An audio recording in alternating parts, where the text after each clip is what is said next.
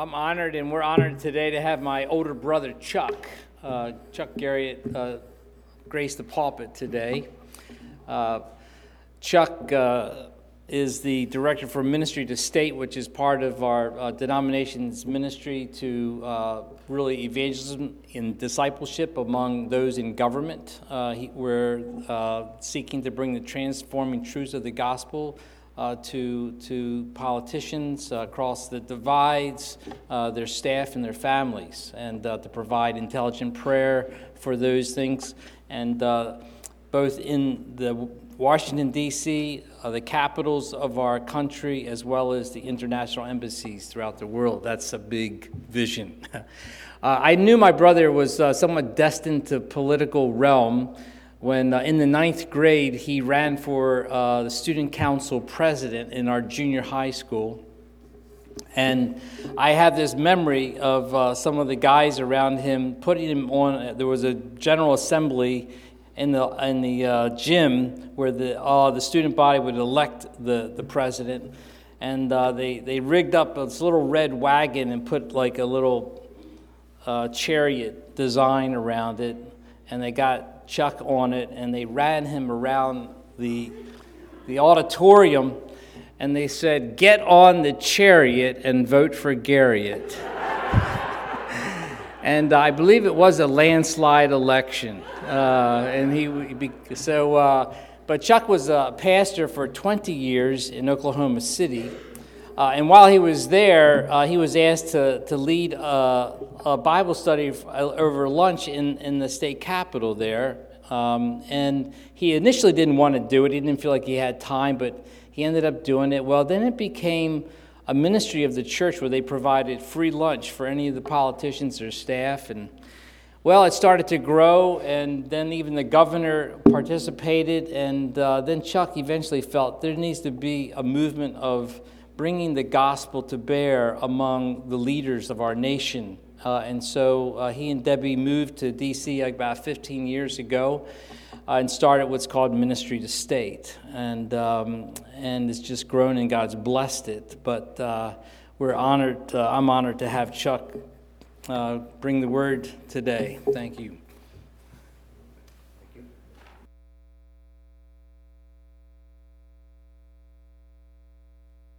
Mentioned earlier that it has been uh, a great encouragement spiritually to see what God has been doing in the midst of this church here, Faith Christian Fellowship, through Craig and Maria, uh, through the leadership here. And Debbie and I have benefited greatly from not only uh, witnessing what God has been doing here, but you all have prayed for us for many years.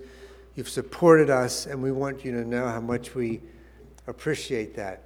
Uh, I want to read a little bit more in the gospel, or in the, um, well, yeah, really the gospel of, of Acts, uh, if I may say, uh, than what was read. I'm going to start at verse 37. Acts chapter 2, verse 37. When the people heard this, they were cut to the heart and said to Peter and the other apostles, Brothers, what shall we do? And Peter replied, Repent and be baptized, every one of you, in the name of Jesus Christ for the forgiveness of your sins, and you will receive the gift of the Holy Spirit. The promise is for you and your children, for all who are far off, for all whom the Lord our God will call. And with many other words, he warned them and he pleaded with them Save yourselves from this corrupt generation. Those who accepted his message were baptized, and about 3,000 were added to their number that day. Will you please pray with me? Father in heaven, I do thank you for Faith Christian Fellowship, and I thank you for the ongoing, for decades, of encouragement that it has been to me personally, to Debbie, to our family. Father, thank you for your word that encourages us to take a fresh look at how you work within your people, within a community, within a world. And I pray that this morning you would remind us of some of these means that you use and show us personally what it is to not only understand but to apply it to our lives. We ask and pray these things in Jesus' name. Amen. Now, what Craig didn't tell you uh, about our past, and I'm sure he has over the years shared any number of things, but when I think about uh, what it was like for the two of us to be in high school together after that very successful time in junior high, and by the way, if you're in junior high and you consider it to be successful, that's pretty weird, actually. But that's how it was for me. And in senior high, both Craig and I came to Christ. Uh, we grew up in a family that always went to church. And when I say always, it was always. Like there was never a Sunday where we missed. But yet at the same time, neither of us really had a grasp of the gospel. And it was in high school through the Young Life ministry that both Craig and I, about the same period of time, came to know Christ. During that period of time, there were two individuals that were significant. Now, our older sister, Connie, uh, I should say, was a part of that. But the two other people that I would say were quite significant for us was one, a gal by the name of Joni Eareckson, who now is known as Joni Eareckson Tada. And Joni, uh, at that point in her life, had, was about two years post, maybe three years post her tragic accident where she dove into the Chesapeake Bay and broke her neck and was paralyzed from the neck down. 50 years later, that is still true. Uh, and yet, during those years when she was, I would say, recovering and uh, gaining a sense of what her life would be like, there was a guy that came into her life by the name of Steve Estes. And Steve, I would say, uh, discipled Joni. I'll use that term. And I would say that both Steve Estes and Joni Eareckson discipled Craig and I. And we would spend time in a place up in Sykesville, which many of you would be familiar with, at the farm, as we, as we knew of it. And the Eareckson family had this ranch up there where they had horses, and it was just a really special place to be. But in that context, although it might be said a, a bit informally, that we were discipled we were brought into a relationship in such a way that we were reminded about the importance of Scripture. And I'll tell you now that if you've never really been in a church uh, and in a community where the Scriptures were prominent and understood, being in a relationship where you're being discipled, you're being challenged in terms of your knowledge of the Bible was very, very significant. And Steve Estes was a part of that. And those two people, when I think back on my life, and I think Craig would say the same, were the people responsible uh, in those early years of our walk with Christ for discipling us. The passage in front of us here in Acts is another example, it's another picture of what it looks like to be discipled. Now, it's a little bit veiled, you might say.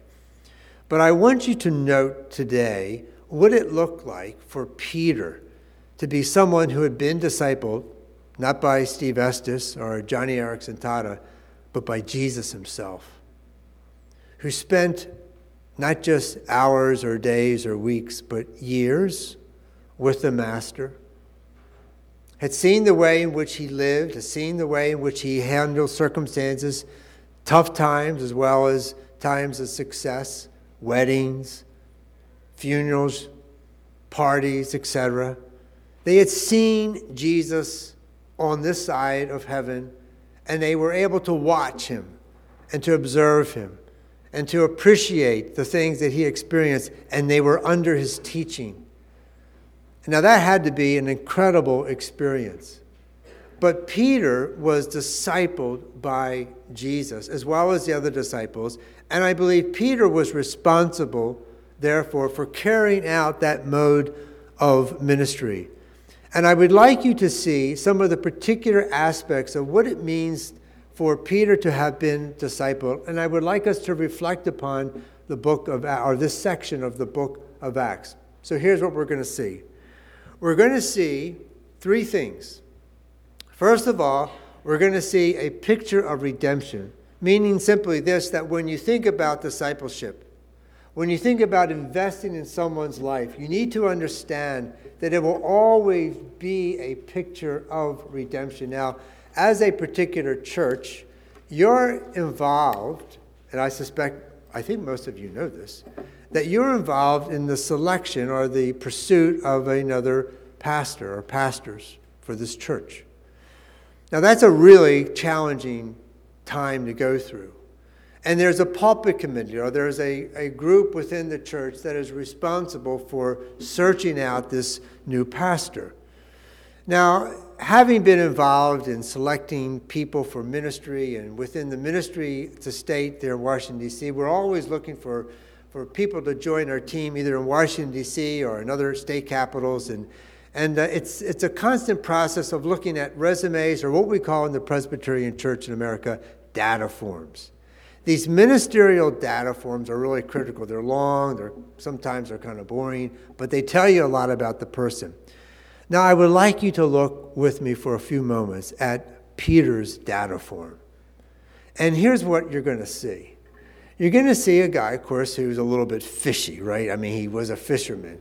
And so here's a guy that uh, has this background in as is in the fishing trade, which I don't know how that could be useful at all within ministry, but nevertheless, that's his background, and Jesus found that quite acceptable. So I'll have to I'll have to put that to the side and say it had to be okay. But to be honest with you, someone who's had a career, a long career in fishing, I just don't know how well they're going to do in ministry. And you know what I mean? Like, what kind of seminary do you have to go through to be a fisherman and what kind of other education. I, it just doesn't quite match. But Jesus was fine with that. Okay, I'll give you that. But there's other things in his data form that concern me.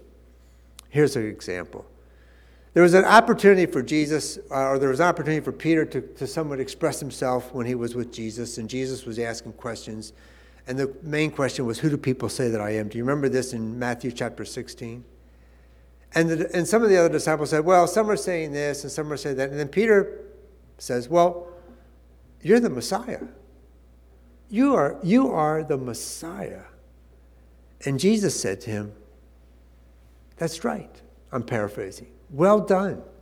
That's, that's, that is absolutely true. And there's a sense that Peter is really gaining a, uh, an understanding of all the things that Jesus had been teaching him. And then in the very next section of that same chapter, Jesus is with the disciples, and he's explaining to them all the suffering and the difficulties that he's going to go through, and that he is going to die.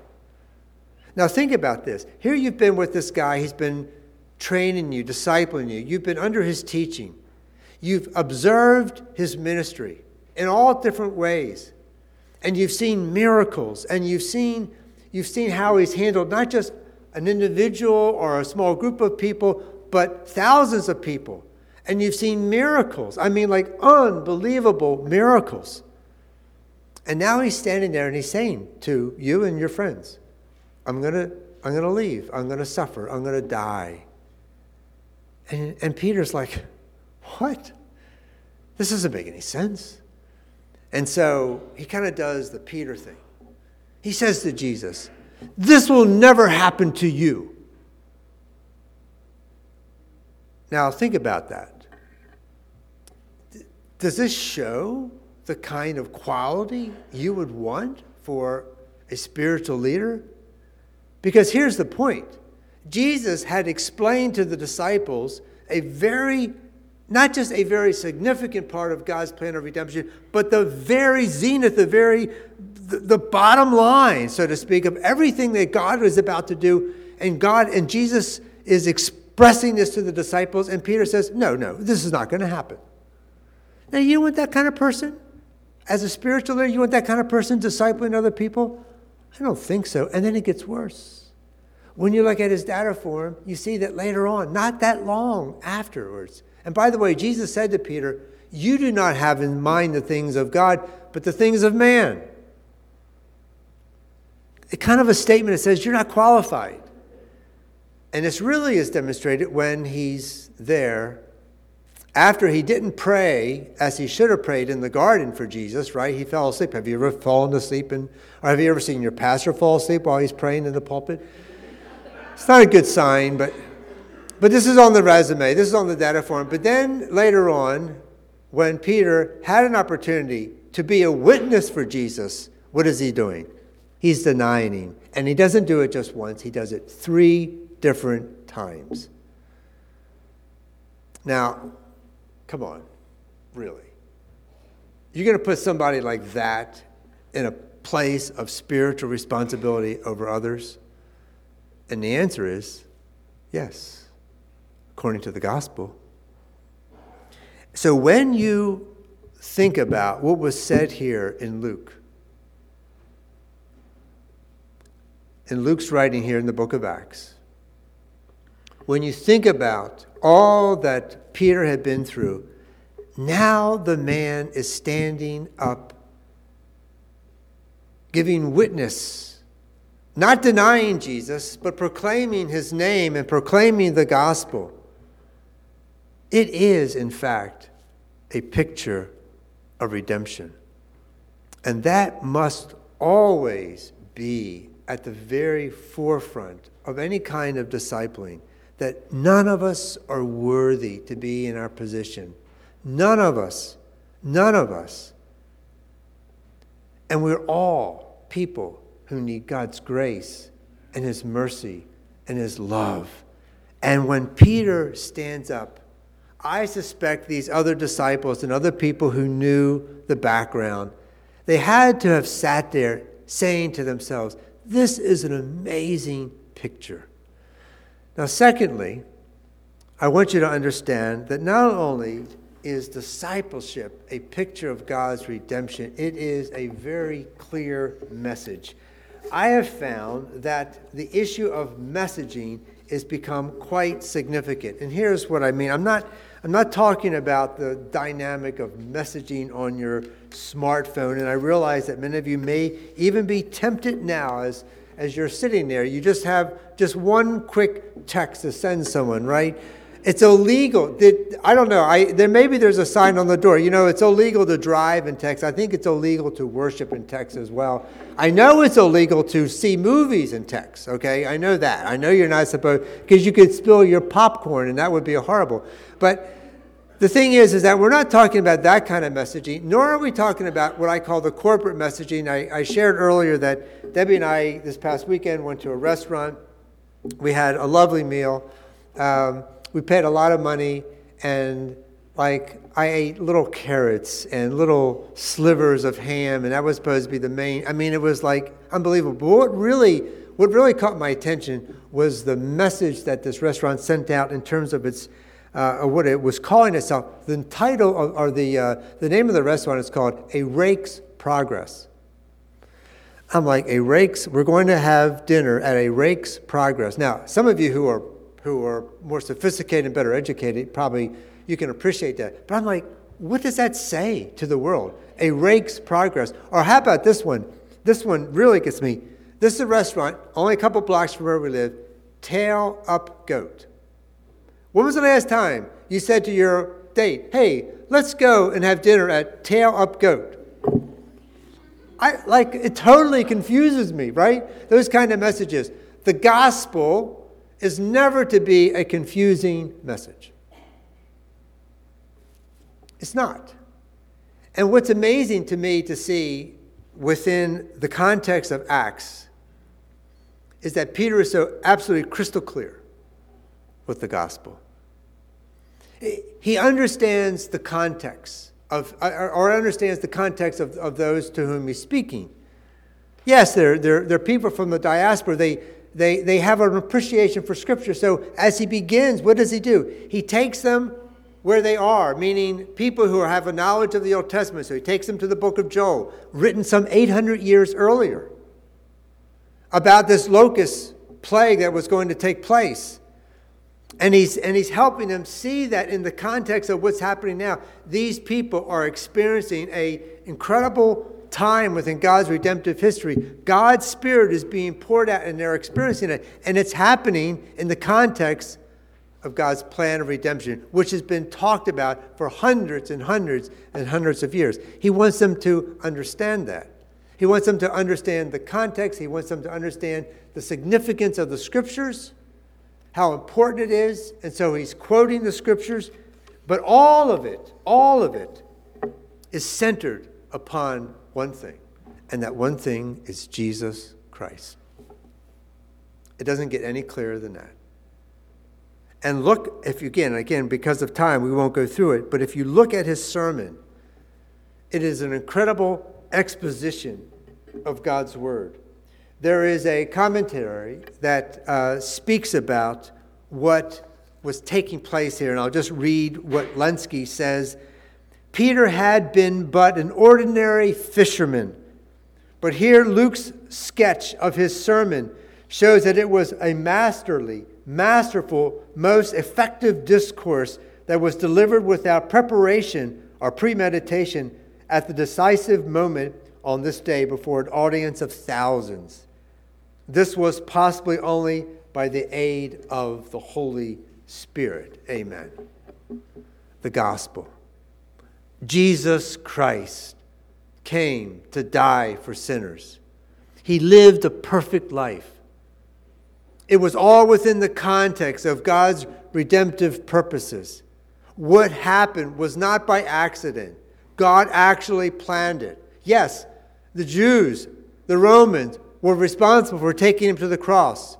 It's like what Joseph said in Genesis chapter 50 You planned it for evil, but God planned it for good. And as Peter is expressing this, and as he's proclaiming not just a dead Savior, but one who conquered the grave, it's all very basic, and it's all probably within a 10 minute sermon. Right? That's a great, that's a great goal for us pastors to have a 10 minute sermon. All right. Thirdly, then, not only is it a picture of redemption, not only is it a very clear message, but last of all, it had an impact. And we read that these people were were impacted by what Peter had preached. They could have said, Hey, you know, we know that you're a hypocrite. We know that you've denied Jesus. I'm sure maybe some of those thoughts may have come within Peter's mind as he was standing there. But that's not what they said. The Holy Spirit clearly had worked within their lives, and we're told that thousands of people had come to Jesus. But here's the reality not only do we see what the impact of the gospel was upon these people there in Jerusalem, and then the fact that they later on were told the fellowship that they had and the kind of church that they were a part of. But let's see what happened within not only a, a year or two, but, but 100 years and 200 years and many, many more. There is a sociologist by name of Stark who writes about the rise of Christianity. If you haven't read his book, it really is a helpful tool, I think, to get a, uh, a sense of what was happening within the Roman Empire in regards to the gospel. It all starts, really, if you think about it, with, with Peter here. But over the course of like 350 years, Stark makes this uh, argument that what was so very, very small continued to grow and grow and grow. And the gospel continued to have an impact not only in Jerusalem or Judea or Samaria or the ends of the or the other ends of the earth, but he says it continued to grow generation after generation. So that by the time you come to Constantine, 300, 350 years later, or, or AD, or 350 years AD, he says that you have, in essence, almost half of the Roman Empire making some proclam- making some acknowledgement of Christ. And some would argue that, oh, no, no, it was what Constantine did. But others say, no, it was already there, and Constantine just happened to, to fall upon it, you might say. 300 out of, I'm sorry, out of, out of 60 million, 30 million, Stark says, were making a profession of faith. Now, what's happened presently? Well, think about it. What, what's the population within the world today? Seven million, seven billion people, right? China and India are some of the largest of the countries. They're well over a, a billion each. But how many out of that 7 billion are Christians? And we're told that it's something over 2 billion. It's about a third of the world's population. If you turn the clock back 100 years to 1910, you'll see that Christianity was still about a third but the numbers were different. The whole po- the population of the world was 1.8 billion, and about 600 million were Christians. But what you're seeing over the course of time, if you think about it, is the consequences of God's Spirit working in the life of a guy like Peter and the other disciples who were dedicated towards investing in the world for the sake of the gospel. And what I believe they saw and happened with Christ, it, it, the same was experienced through them. There's an interesting dynamic, I think, today in terms of the church. And I'll just simply conclude with this. We are seeing within the United States, I'll say, somewhat of a phenomenon in terms of who's going to church and who isn't, who's interested in the church ministry and who isn't. And what we're seeing, according to people like Barna, who do a lot of research in this area, is that less, that is, there are fewer people who are interested in the ministry of the church than 10 years ago, and 20 years ago, and 30 years ago, meaning simply that there are a lot of people out there, many who aren't Christians, but some who are, but they're basically saying, I don't want anything to do with the church. There was a book out called I Like Jesus, but I Don't Like the Church. And it accented the fact that there are these groups of people in growing numbers that won't come to a church regardless of its worship, of its denomination, of its preaching, etc. They just simply won't come. So here's what I believe it's telling us as a church it's not saying that we don't continue to have church. It's not saying that we don't continue to plant good churches. What it is saying, I believe, is that the church needs to be engaged in its community in an individual way.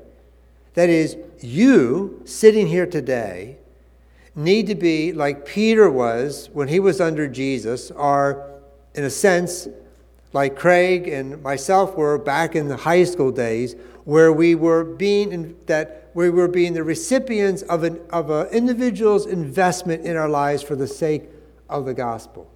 Now think about this. There are people with whom you work. They're neighbors. They might be relatives, maybe children or parents, or good friends that need to see the gospel. They need to see it on a one on one basis. And there are friends who would be willing to spend time with you reading scripture, praying together, just talking through life issues. One of the major emphases of ministry to state is to take the gospel into the workplace and particularly into a government workplace. And one of the things that I've seen as a pastor who had been in the pastorate for almost 25 years is that there are people there in the workplace, in this case, the government workplace, that I would never be able to reach by a congregation. It just, it just wouldn't happen. And so, my prayer for us as a church, whether it be in Washington, D.C., or Baltimore, or any other city or community or suburbs of the world, that we would see those individuals in the church take on the mandate of discipling others just one person at a time, and to be prayerful about what it means for you to invest in someone else's life. Pray with me. Father in heaven, thank you for giving us your word. Thank you for the life of Peter, who is clearly a picture of redemption, who had a very clear message in the gospel and was used by you, by the Holy Spirit, and continues as well. I pray that for each of us, that you would place those individuals in our lives that we would be willing to pray for and to love and care and to disciple.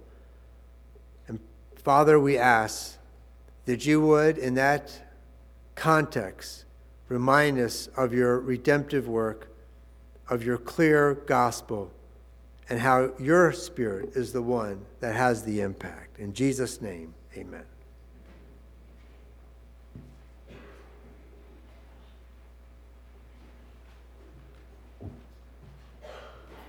Thanks, Chuck, for that gospel encouragement.